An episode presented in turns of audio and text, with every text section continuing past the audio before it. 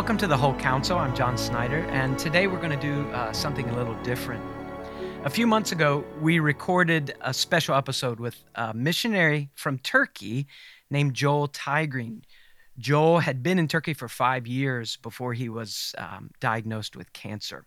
After coming home, his condition worsened, and at the time we recorded our interview with Joel, he was not expected to live long enough to see last Christmas. But the Lord was kind and gave him Christmas and New Year and Easter with his family and friends. In the past few months, Joel has often been asked how we could pray for him, and he gave two main things. First, that he would be able to finish the course well.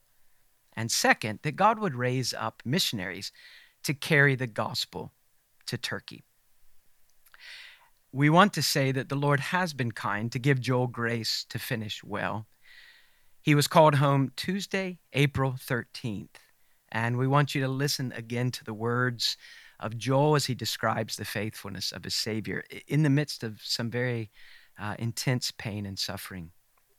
But I want to say before we, we show you this that oftentimes when the Christian is faced with a personal story like Joel's, which is so emotionally gripping, there is a lie that kind of lo- runs alongside the truth. And the lie is something like this Joel was an unusual man. Joel was fundamentally different than you, Christian. And if you believe that, then you will be robbed of a great deal of good that God might do your soul in listening to this account. The account really is not about Joel, the account is about Joel's Savior. When we think of what a Christian is, a Christian is a man or a woman who once was dead and Christ made them alive. And now they are the living, walking among the dead. But it isn't just a great beginning. It isn't just a new birth. It is the sustaining and growing. And then there is the best, which is yet to come. Because of Christ's death and his resurrection, his ascension, Joel and every other person that follows Jesus Christ here and now is guaranteed that they will follow him out of the grave and into an enduring eternal life. So, as you listen to Joel's account of God's faithfulness, remember that it's the same God that you can meet through Jesus Christ. And we want to ask you also that, that you would be mindful to frequently mention his family at the mercy seat. Some have asked how they can help financially with Joel and, uh, and have done that in the past. And there'll be a link in the description to different ways that you might be able to give to his family if you wish to do so. Welcome to the Behold Your God podcast. Uh, I'm John Snyder, and we're doing something a little different today. We're going to be able to interview uh, a man named Joel Tiegreen. And Joel is a missionary to Turkey, but he's back home right now. And we're going to get to why he's back home. So we've been following Joel's story, but really, as we follow Joel's story, we've been seeing the activity of the Lord the faithfulness of God and the kindness of God in the midst of some pretty difficult circumstances. So, Joel, welcome to the podcast. Good to be here. Um, Joel, we have just a few questions that we'd like to ask you. And um, I know that uh, physically your strength is pretty limited right now. So uh, just say as much as you feel comfortable saying. But why don't you introduce yourself to us and tell us something of your testimony, how the Lord brought you to himself? Sure. Thanks, John. Appreciate uh, you guys having me today. It's a real privilege to get to share. And uh, yeah, so my name's Joel Tiegreen, and uh, um, try to make a long story short.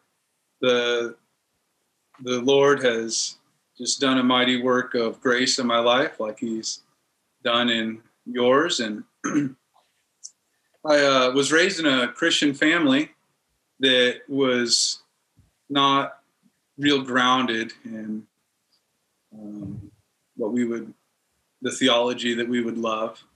But it it was christian and i did hear the gospel but it was kind of mixed with quite a bit of superstition and weird things. And and i used that in my childhood as as an excuse to to reject it or or not you know believe it.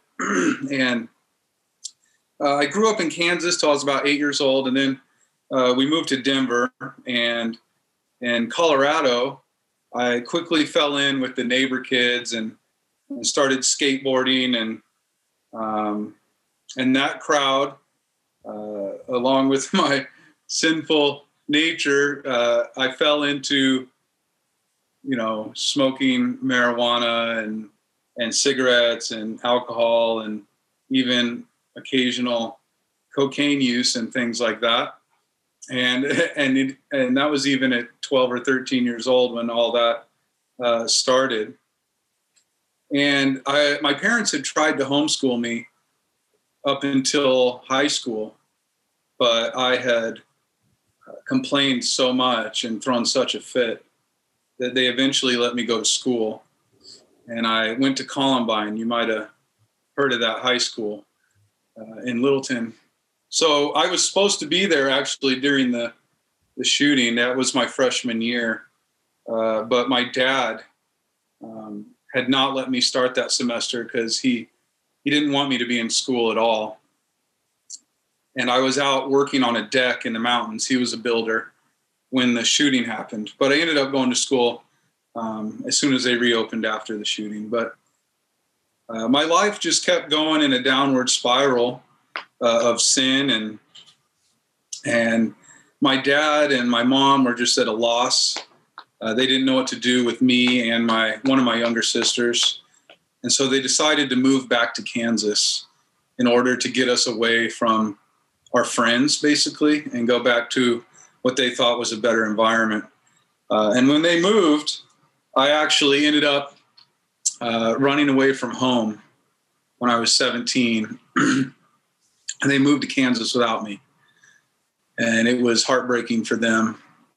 Really terrible thing to do to my parents. And I was up to no good. I was stealing from people, lying to people, doing all kinds of scams to make money, working at a skate shop. And as God would have it, I got shingles when I turned 18 and I got really sick.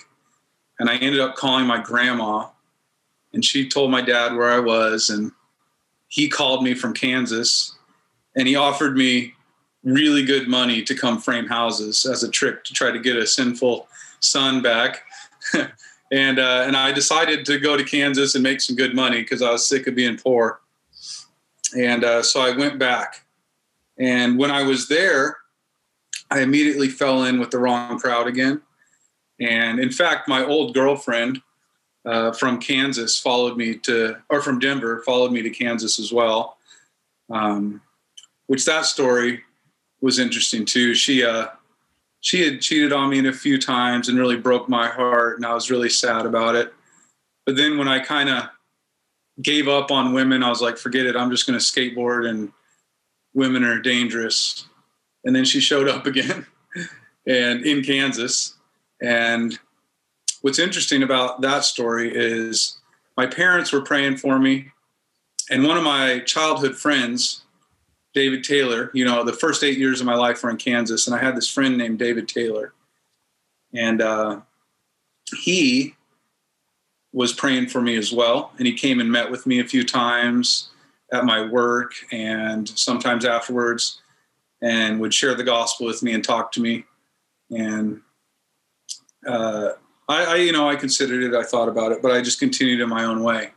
Well, make a long story short, one night, this girlfriend who I hadn't seen in a long time, I actually, ever since she cheated on me the first time, I was kind of I didn't want to like invest anymore, and so I didn't care that much.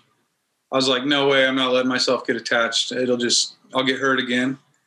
Uh, and so I didn't spend time with her really, and didn't go anyway.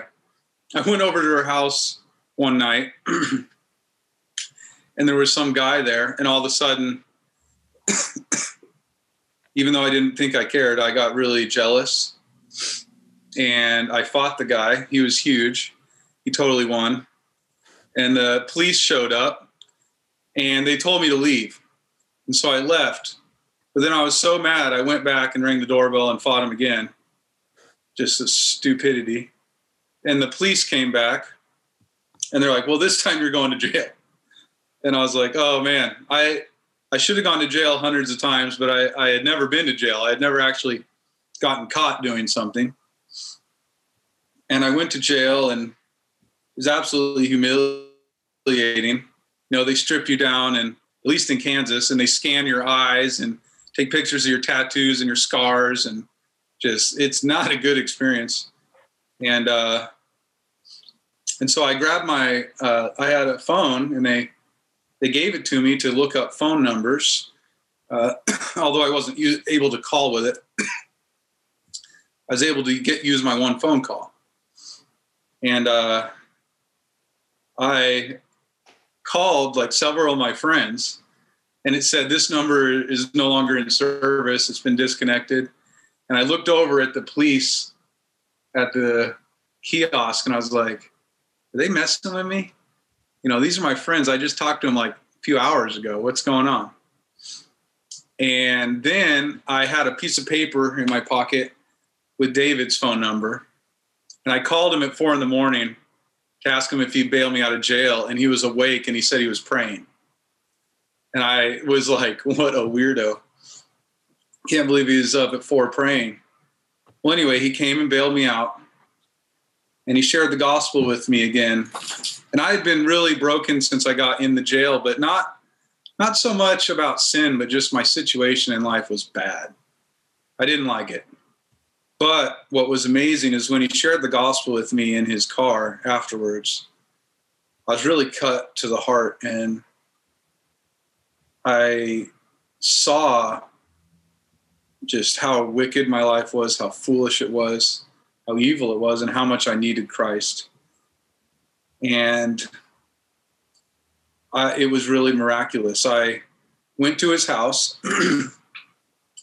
I gave him my cigarettes because he said the gospel can not only free you from sin, but from addiction and all these things. And so I gave him my cigarettes and I never smoked again, never smoked weed again, never did anything again.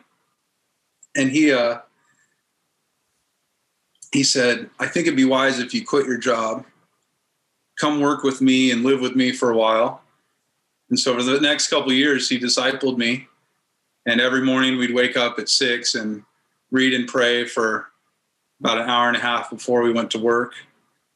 And it was incredible. And I've never really, I've not at all been the same since then. And so that's uh I know that was kind of long, but that's a short version. yeah. Uh, but it was a it was a beautiful story. And mercifully, I didn't get convicted of any felonies. The judge actually, uh, my the pastor, David's dad, came with me to court and said, "Sir, I want to testify that this man has been changed by Jesus Christ, and he's not the same man who did committed those crimes and fought that man." And the judge said, "Is that true, son?" And I was like, "Yes, sir." And he said, "I actually believe you," and he let me go. yeah. So it's pretty amazing. And uh and David and I have been friends ever since and yeah, I can get more to that later. It probably will have to do with some of the other questions, but uh, so I'm a I'm a grace case. Yeah. And and I'm very very grateful for it. Yeah. How did you end up in Turkey as a missionary? Yeah, so I uh, met my wife, and we decided to go to college. And I wanted to get a Bible degree, and she wanted to get a missions degree. And so we did that. Unfortunately, we wound up at a horrible school, and it was terribly liberal. And we spent the whole time just arguing and fighting with the professors. And I wanted to quit the whole time, but there was actually one good professor that was like, "Just finish. already wasted this much money." uh, stick it out, get the degree. And I did. But while we were there, we were part of a really good church. It's the church we're part of today. And I actually joined on staff there and worked there for about seven years. it's it's called Covenant Church now. Used to be called Harvard Avenue Baptist when I first started there. And uh, so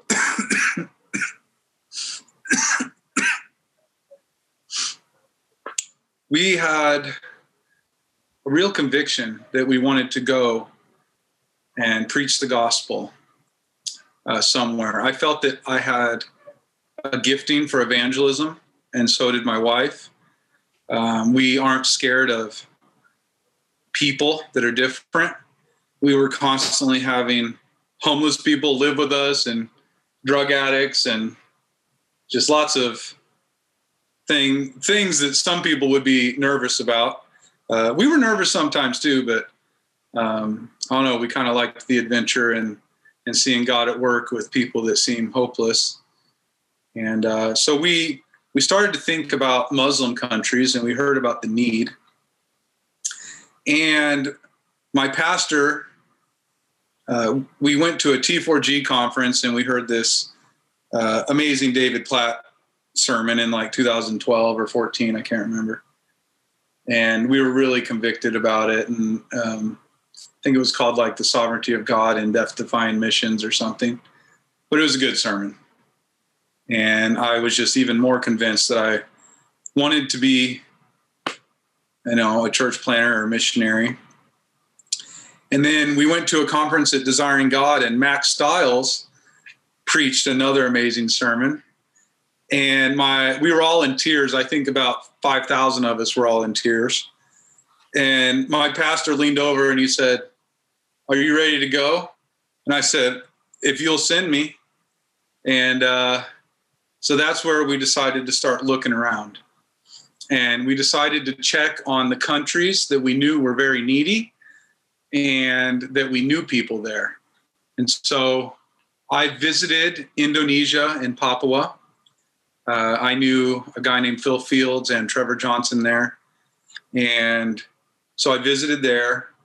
And then I visited Israel because we knew someone there named Randy Green. And, and those didn't really end up working out. And then we visited Turkey, which is where my friend David had ended up moving two years prior. So mm. David, who had discipled me, him and his wife actually ended up going there to be missionaries. And so last of all, we visited Turkey.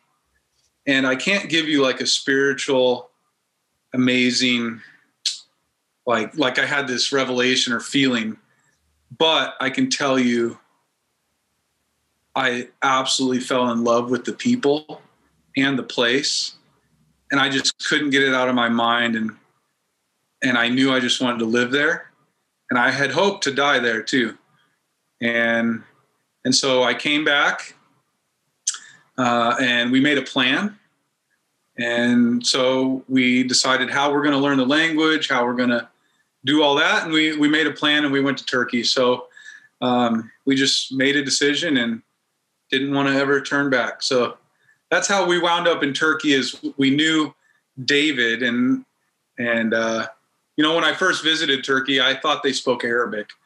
I didn't know that they spoke Turkish and Kurdish, some Farsi, some few other small groups have other languages, but uh, I knew literally nothing except that they needed the gospel. but when I got there, I still to this day don't think there's hardly anywhere in the world that compares to Turkey. It, uh, they're so hospitable and kind, and just the culture. Although there's some ugly, horrible things about the culture, there's some beautiful things, and and I just love those people, and I I want Christ to be worshiped there. And so I went. yeah. Um, as a missionary, you know, we all have ideas of, um, you know, growing up in church, hearing about missions. I imagine that we, we have ideas of what a missionary is or what a missionary's life looks like. Um, but what did the Lord teach you?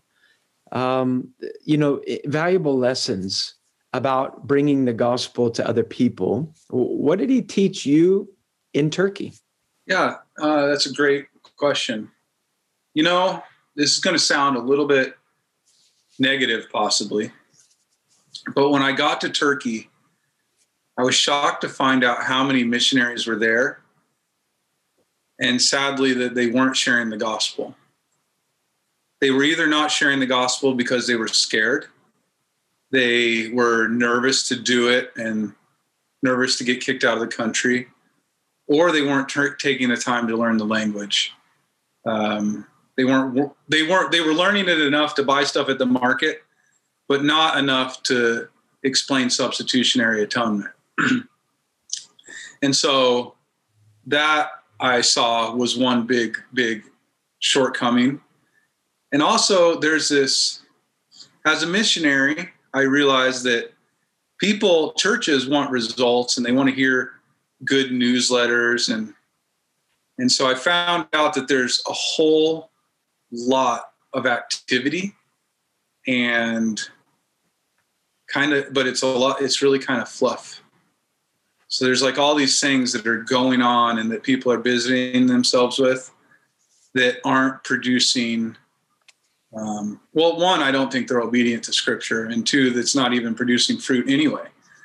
Um, and so, I really, by God's grace, through His Word and through reading good books and listening to good teachers, I saw the pattern that the Scripture has with Paul going all over and preaching and God's power through the Holy Spirit, through the preaching of the word. Uh, people are being born again. But then Paul doesn't just leave them there, he leaves an elder there. He leaves a Timothy or a Titus there. And then he tells them to teach, to imitate him, and to appoint more elders. And so I came to realize that a lot of people are doing it wrong, basically, and that we need to refocus on making biblical churches that evangelize the center of missions. Um, because the people, just like everyone in America, needs a solid church that preaches the word, that administers the ordinances, that has church discipline and follows through on it. Just like we need those things here, it's needed just as much or more in foreign countries uh, where they're they're new believers and and so that's what we committed ourselves to is we wanted to preach the word wherever we were and see biblical churches started with men leading those churches who were qualified uh, by the qualifications of Scripture. Mm. And so I think that, that that's what Turkey needs. You know, right now there is a flurry of activity, but the majority of it is not uh, in in in line with that. And so I think that's one of the things I learned, and um, it's a conviction that I've been, have held since. Well, Joel, obviously, um, you're wearing uh, oxygen and you're back home. So, what happened, and what's the Lord been teaching you through that? Yeah. So, um, so actually, what's the date? exactly a year ago today. So in Turkey, every six months, you have to leave the country and come back for visa purposes and for your driver's license. And there are other ways around it. and I usually would just take a boat for about an hour to Cyprus or to Rhodes for a day. I know. I, I, I, was really blessed to have some fun. And uh, so I, I, would go over to one of these islands where Paul was and walk around and come back, and you know my visa and driver's license would be renewed. Well, a year ago this week, um, one of my friends who is a, a good missionary over there, he said, Hey, did you know tickets to Milan, Italy are only like $80? for a plane ticket. I was like, really? And so anyway, we we flew over there with the, our family and went to a Christmas market and saw some old churches and and my arm started hurting while I was carrying. Uh, we had four kids at the time, and Emily was eight months pregnant. And she she walked like 150 miles while she was like, well, seven and a half months pregnant. Kind of amazing because we walked everywhere. but my arm started hurting really bad. Uh, and I, I carried my three year old son, he was two at the time. I carried him almost the whole way because we didn't want to, well, we forgot to bring our stroller actually. And so I, and, and they were so expensive over there. It was like, it would have just ruined our budget for the trip. So I was like, I'm just going to carry him. so I carried him all around Italy and my arm was just killing me. And I, when I got back to Turkey, uh, we noticed it was swelling up really quickly. Like every day it was getting bigger. And it was right uh, here, mm. right there. And so I went to the doctor and he said, Oh, you must have pulled a muscle. No big deal. It should go away. And then a month later, it was like twice as big. And I was like, This is not looking good. And so I went back to the doctor and he panicked and was like, That's not normal. That's really bad. And they did a CT scan and sure enough, it was a tumor and they thought that it wasn't cancerous. Uh, hopefully not. and so they did a big biopsy, and the biopsy came back as inconclusive. And so then he's like, "Well, we have to remove it anyway, because um, it's really large and it's cutting off your your vein and your um, uh, sorry, what's it? Your nerve. It's pinching your nerve. And so they did this surgery. It took about four hours. When I woke up, it was not good. Did not feel good. It was the tumor was um, about 12 centimeters long by six centimeters or seven centimeters wide. So it grew really fast. Although it didn't look that big. So you can't really tell now, but a year and a half ago, I was actually a really big guy. I, I was lifting weights all the time and running and and pretty healthy. So even a large tumor in my bicep was not super visible. And so they cut it out and they sent it off for biopsy and it came back that 75% of the tumor was benign and 25% was uh, called an undifferentiated pleomorphic sarcoma and they freaked out and were like, "This is really, really bad." And they're like, "We probably need to cut off your arm and and do all this stuff." And and I was like, "Okay, I think I'm going to go to America." Hmm. And partially it was money because Turkey's way cheaper, but my insurance that I bought, my Turkish insurance, was a scam and it wasn't working. Uh, they wouldn't cover anything. So I was paying cash for my surgeries and all that stuff. And even though it's way, way, way cheaper, it was still adding up. And I have insurance in the state of Arkansas. So uh, we came back here and they re looked at the biopsy and the and the tumor. And I brought kind of funny, I drove from our city to Ephesus to pick up my tumor the day before I flew back. And it was a difficult time because Corona had just started.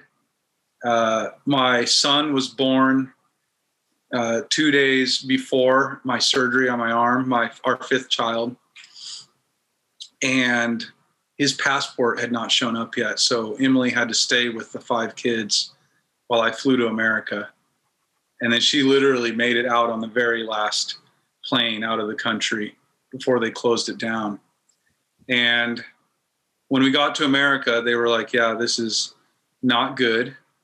They said there's about a 60% chance it'll spread to your lungs. And they said sarcomas always spread to the lungs. Um, they said we could amputate your arm, but we think it's too late. We think that should have been done immediately.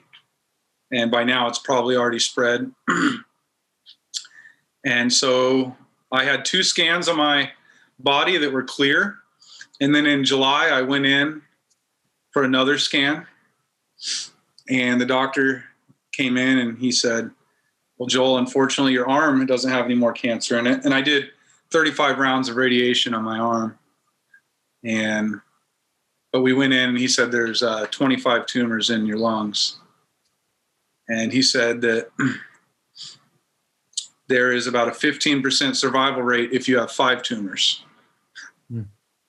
Um, a five year survival rate of 15% if you have five tumors. Said if you have more than that, um, it's just not possible. So he said, We're going to do everything we can to extend your life. And so they've done lots of chemo and immunotherapy and other stuff. And so far, uh, none of it has done anything. And the cancer has continued to grow really quickly. And so um, the doctor, three months ago, he said I would live three months.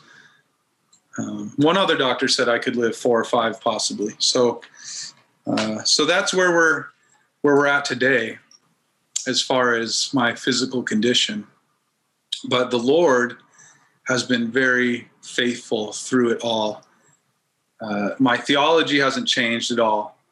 I'm so grateful that God saw fit to teach me uh, what biblical suffering looks like and what its purposes are before we got to this. And, and that has been huge. But he's reminded me of it, and it's become more precious to me now that we are suffering in this way and and there's many verses that they're cherished verses for all of us but uh, when you're going through something like this it, it, they're just they're deep and they they're they're close to our hearts. And you know you think of romans eight twenty eight, and you know all things work together for good for those who love god. You know i also recently i recommend thomas watson's book uh, on that verse and it is a treasure and just how it's not only the good things that happen in our life that work for our good but when you become a christian when you're born again all of life is christ's school He's teaching you through everything, and He only gives you exactly what you need. And that doesn't mean we'll always understand the details of it. Um, you know, I can see because of my sinfulness.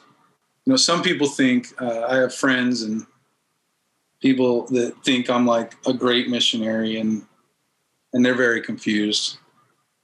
Um, just a just a man who was saved by grace and yeah he saved me he he changed me he worked in me and it was a privilege to do anything with him or for him and even our time in turkey was a complete privilege i never once thought of it as a burden or suffering the whole entire time i enjoyed it so much sometimes i felt bad it's like, do I really get to do this? Do I really get to be here in this place with these people sharing this good news? And so, you know, when this cancer hit us and hit our family, those truths have just become um, more real and precious to us. And there's also one in First Peter chapter one, and I think it's in verse five and six where he says, if necessary, you've been burdened with various trials. And I read over that so many times, going, yeah, that's good verse, you know. But if necessary, like if you need it, you've been burdened with various trials. In other words, it all, he has a plan and purpose for it all, and he's going to give it to you if you need it. But I can see because of my own sinfulness, my own going against conscience, that this very well could be discipline, even, but it's because he loves me. It's because he wanted me to end well. And now I think he has other purposes too. And it might not be discipline. I, I don't know for sure, but I know that it's it's humbled me. It's made me think of my sin more than ever. And it's made me think of Christ more than ever. And that's a thing that I cherish so much. And so just the God's purpose in our suffering uh, and, not even extreme suffering, but even in little things, daily things, we should acknowledge that those are part of Christ's school and that and he's going to teach us if we'll we'll let him if we'll pay attention. And so that's something that my wife and i have been learning through this time is that he is good and that there's purpose in this and that we know we need it my cancer is uh, is necessary since some of the people that uh, will be listening to this have access to our God through prayer, through Christ. Can you give us some things that you would wish that um, that we would pray for you and your family? Sure. You know, um, the actual event of dying isn't real pleasant. I almost died two weeks ago, and know I wasn't fearful, but it just wasn't pleasant. And so, but my kids were scared. My wife was. And so I just pray if you guys could pray for peace and trust for my wife and kids. And, uh, and that the Lord would help her, you know, if He chooses to take me, which it looks like He will, if the Lord would just give her extra strength to shepherd my kids our kids and that he would save our children and use them for his glory. And, uh, and you know, I haven't finished the race yet, so I appreciate prayer to, to finish full of faith. I haven't doubted or worried or been fearful yet. And I know that's by God's grace and through the prayers of his church. And, uh, you know that's actually another thing we've been so blessed by is we have we're just baffled by the love of God's people for us. We totally don't deserve it. But the church is truly otherworldly. It's not of this world. His people are completely different. You know, they would there are churches and people that have literally no money that have been helping us out financially. And it's just so humbling and so beautiful. And so we would be grateful for for prayers in those areas. Certainly.